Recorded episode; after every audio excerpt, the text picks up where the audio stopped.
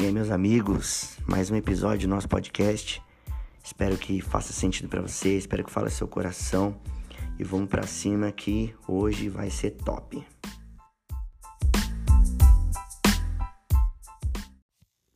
Bom, hoje a gente vai falar um pouquinho sobre planejamento, sobre sonhos, sobre planos e o que a gente pode fazer para sincronizar nossa agenda com a agenda de Deus. Constantemente a gente inverte essa ordem, né? Às vezes a gente quer que Deus sincronize sua agenda com a nossa, mas isso é impossível. É impossível que Deus sincronize a agenda dele baseado nos nossos planos. É impossível isso acontecer, porque a vontade de Deus, a grandeza de Deus é muito maior que a nossa. Só que a gente insiste em inverter essa ordem. Todo líder é sonhador, toda pessoa que exerce ministério, exerce liderança, é uma pessoa muito sonhadora. Nós que lideramos, nós somos sonhadores. A gente faz planos, a gente senta no computador, escreve um bocado de plano, um bocado de sonho, mas nem todos eles saem do papel. Nem todos eles saem do papel, eles se tornam reais. E a gente se frustra, não é verdade? Responde pra mim aí. Quantos planos você colocou no papel e não conseguiu fazer nenhum? Mas será que realmente não fazer esses planos foi um fracasso? Será que realmente não executar essas coisas que tem na sua mente é um fracasso seu? Vamos conversar um pouquinho sobre isso. Eu escrevi aqui 3 pontos pra gente conversar. O primeiro ponto é que a grandeza de Deus torna nossa agenda insignificante. Quantos de nós, acabei de falar isso agora, quantos de nós fizemos inúmeros planos e na maioria das vezes eles foram frustrados? Até parece que você fez um plano, se apresentou para Deus, vamos dizer assim, e ele foi reprovado.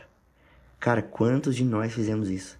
A gente vai lá, monta até uma apresentação no PowerPoint para mostrar para Deus e não dá certo.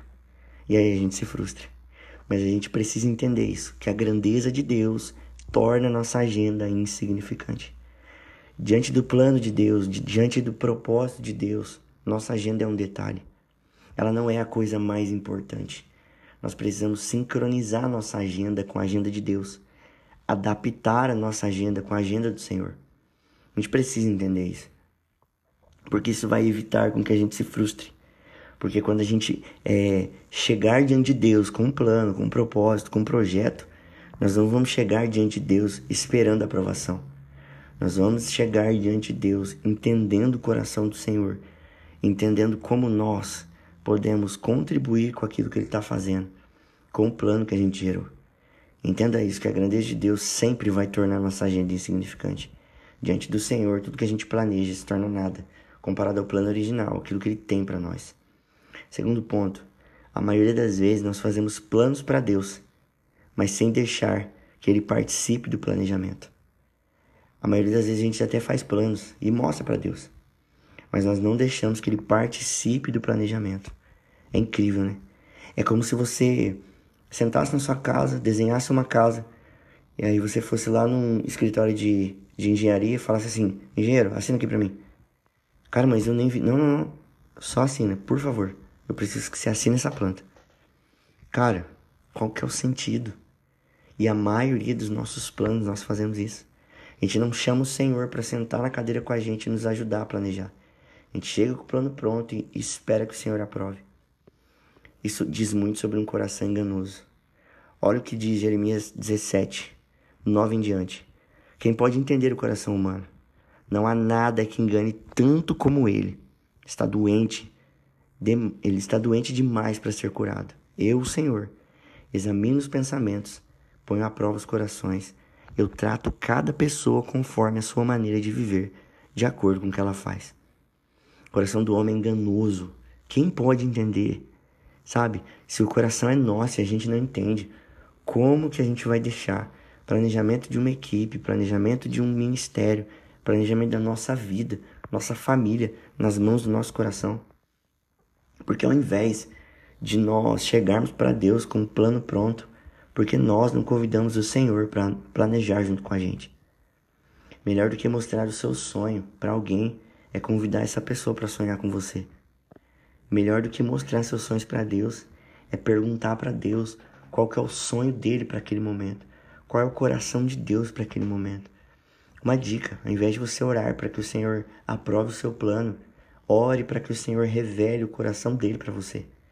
Porque dentro do coração de Deus está toda a vontade dele, o que ele quer para nós. Nós precisamos disso. Nós precisamos conhecer o coração de Deus. Sabe por quê? Porque às vezes a gente planeja alguma coisa, algum plano, algum planejamento, e isso está totalmente fora do que Deus queria para aquele tempo. Deus não vai aprovar algo que fuja do propósito dele. O propósito é maior. O propósito é maior do que os nossos planos. O propósito interino de Deus, né? O maior propósito é maior que tudo. Nós precisamos entender isso. Terceiro ponto. A gente gera plano sem Deus, mas quer que ele nos ajude na execução. Isso é muito forte. Além da gente gerar planos, fazer planos sem Deus, a gente quer que ele aprove e a gente também quer que ele nos ajude a executar. Isso é incrível. É você desenhar a planta, pedir para o engenheiro assinar e pedir para que ele faça todo o orçamento e forneça todas as medidas para que aconteça aquela obra que você desenhou. Faz sentido? Cara, não faz sentido nenhum. Nós geramos planos sem Deus e a gente quer que ele nos ajude na execução, sabe? E quando alguma coisa se frustra, um plano se frustra, talvez não seja falta de provisão, mas sim falta de aprovação de Deus. Falta de provisão é uma coisa, falta de aprovação é outra. Se Deus aprova, ele provê. Só que se ele não provê, pode ser que seja porque ele não aprovou. Entende? Não sei se está fazendo sentido para você. E outra coisa, nem tudo que dá certo é porque é da vontade de Deus. Talvez o Senhor ele permita que nós vivamos algumas situações que até dão certo, mas é para nos provar e mostrar para nós que é diferente, não é do nosso jeito. Do nosso jeito até pode ser sustentado por um tempo, mas não produz um peso e uma glória eterna. Entende? Tudo que o homem gera a partir das suas próprias mãos, ele vai sustentar. Mas tudo que o Senhor gera a partir de quem ele é, ele dá o sustento e a provisão necessária para que aquilo se estenda até as próximas gerações. Nós precisamos entender isso. Mateus 7, 21 até o 23 diz assim: nem toda pessoa que me chama de Senhor, Senhor, entrará no reino dos céus, mas somente quem faz a vontade do meu Pai que está nos céus. Quando aquele dia chegar, muitas pessoas vão dizer: Senhor, pelo poder do seu nome, anunciamos a mensagem de Deus. Pelo seu nome, nós expulsamos demônios, fizemos muitos milagres. Então eu direi claramente a essas pessoas: eu nunca conheci vocês. Afastem-se de mim, vocês que só fazem o mal. Nem tudo que dá certo é porque é da vontade de Deus. Às vezes o Senhor permite que nós façamos coisas que ele nunca aprovou. Mas o aprendizado que nós tiramos dessas questões vão nos levar para o próximo nível. Entenda isso. Ao invés de orarmos por aprovação de Deus, por que a gente não ora para que ele revele para nós o seu coração? Entende? Pedir a direção de Deus sempre vai mexer com o nosso ego, cara. Você precisa entender isso. Por isso que muitas vezes a gente não pede a direção de Deus. A gente tem um problema sério quando as nossas convicções são questionadas. Um exemplo, às vezes a minha esposa fala pra mim: não faz tal coisa, não vai por aí. Cara, não vai, mano, não faz isso. Eu falo: não, tenho certeza que vai dar certo, tenho certeza.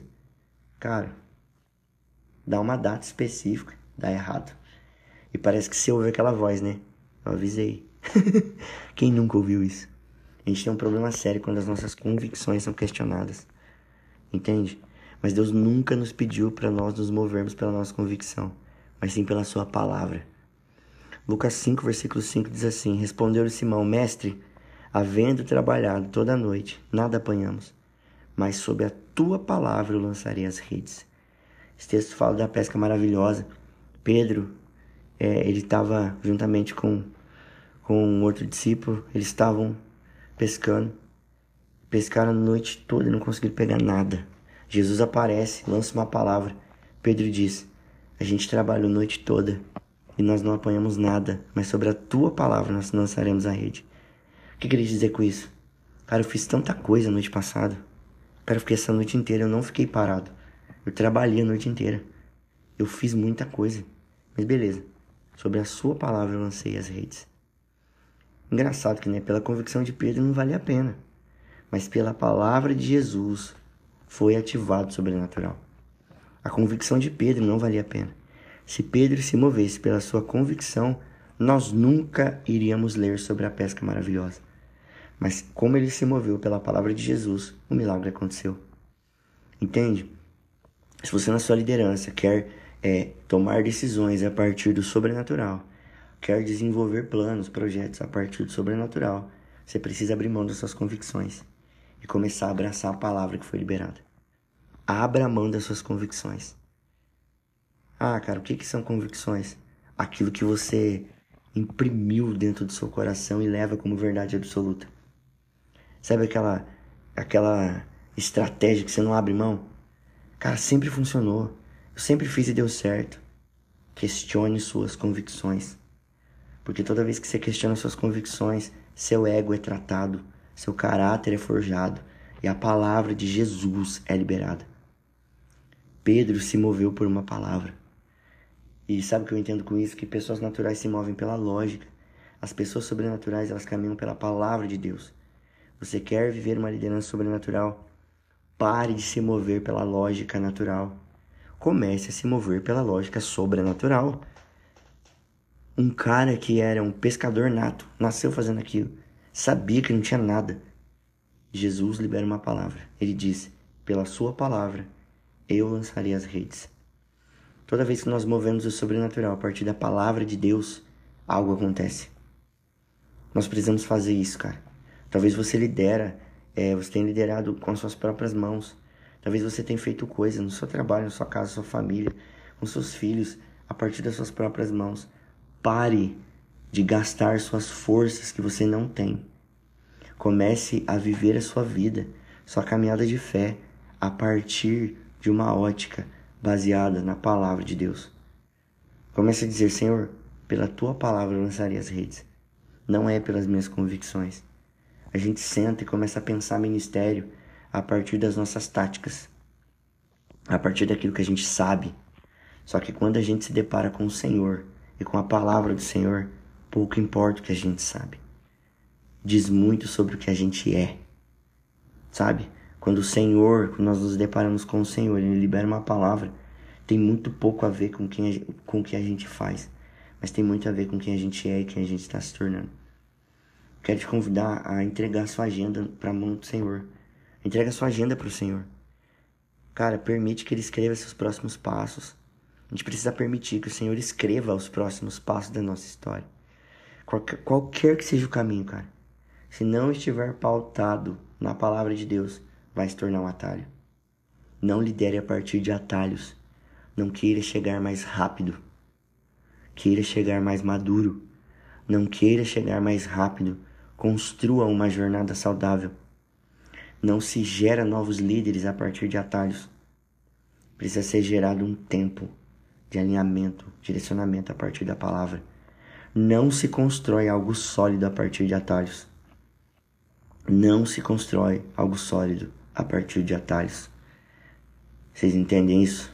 Não sei se está fazendo sentido, mas não faça isso.